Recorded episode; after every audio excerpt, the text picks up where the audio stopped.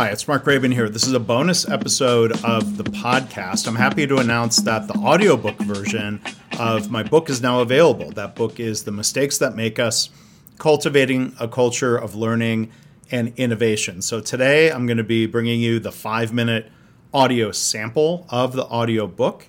Um, the audiobook is available now through Audible, Amazon, and Apple Books. And a special offer here um, as a thank you for listening, not just to the podcast in general, but to this here.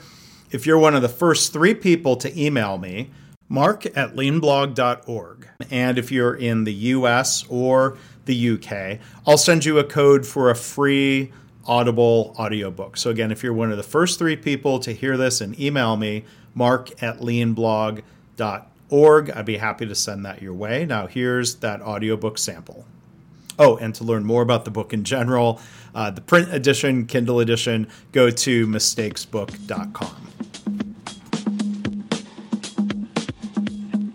We all make mistakes, even sharks.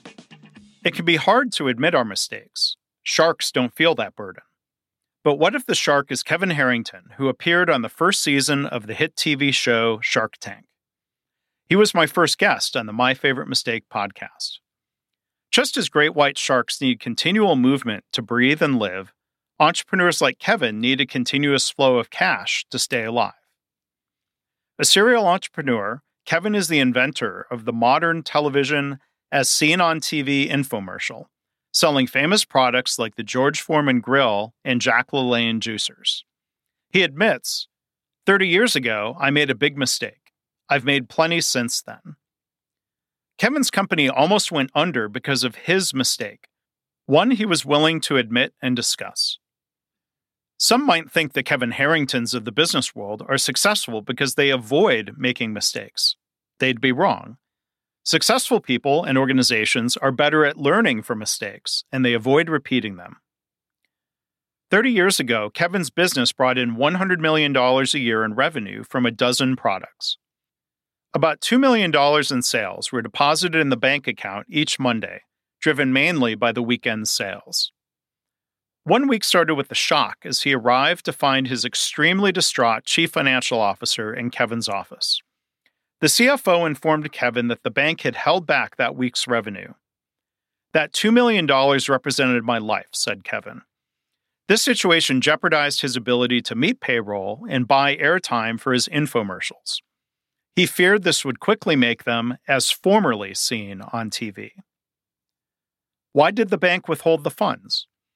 One of Kevin's 12 infomercial products had an extremely high defect rate of 30%, which led to a flood of customer complaints and refunds. The bank held the $2 million to protect itself from the risk of potentially paying additional refunds.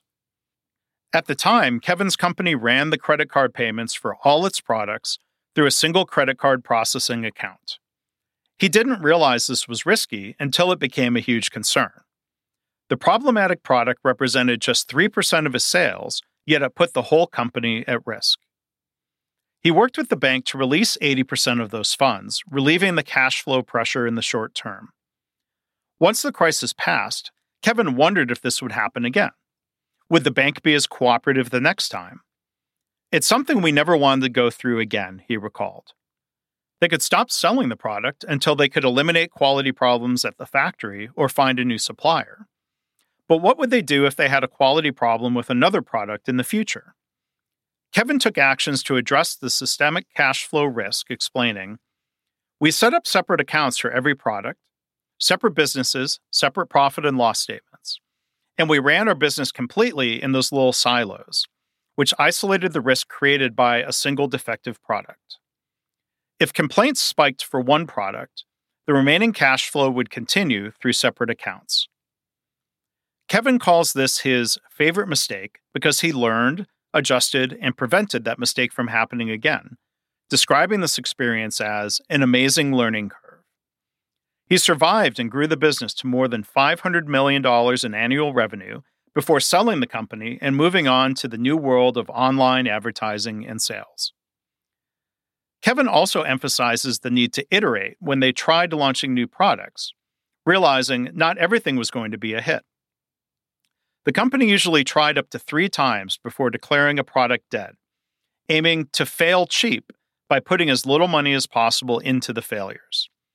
Small tests of change and the benefits of iterating your way to success are discussed in Chapter 7. When people like Kevin publicly admit mistakes, their story could help someone else avoid his mistake, but few of us will ever face that exact situation. However, his attitude about admitting and learning from mistakes can help us all. Creating a public persona of perfection might be tempting, but what can other people learn from that? To be perfect? To try harder to be perfect? Nah, that's not going to happen. It's not that simple. We're more likely to learn, improve, and grow when we admit our mistakes, even if just to ourselves.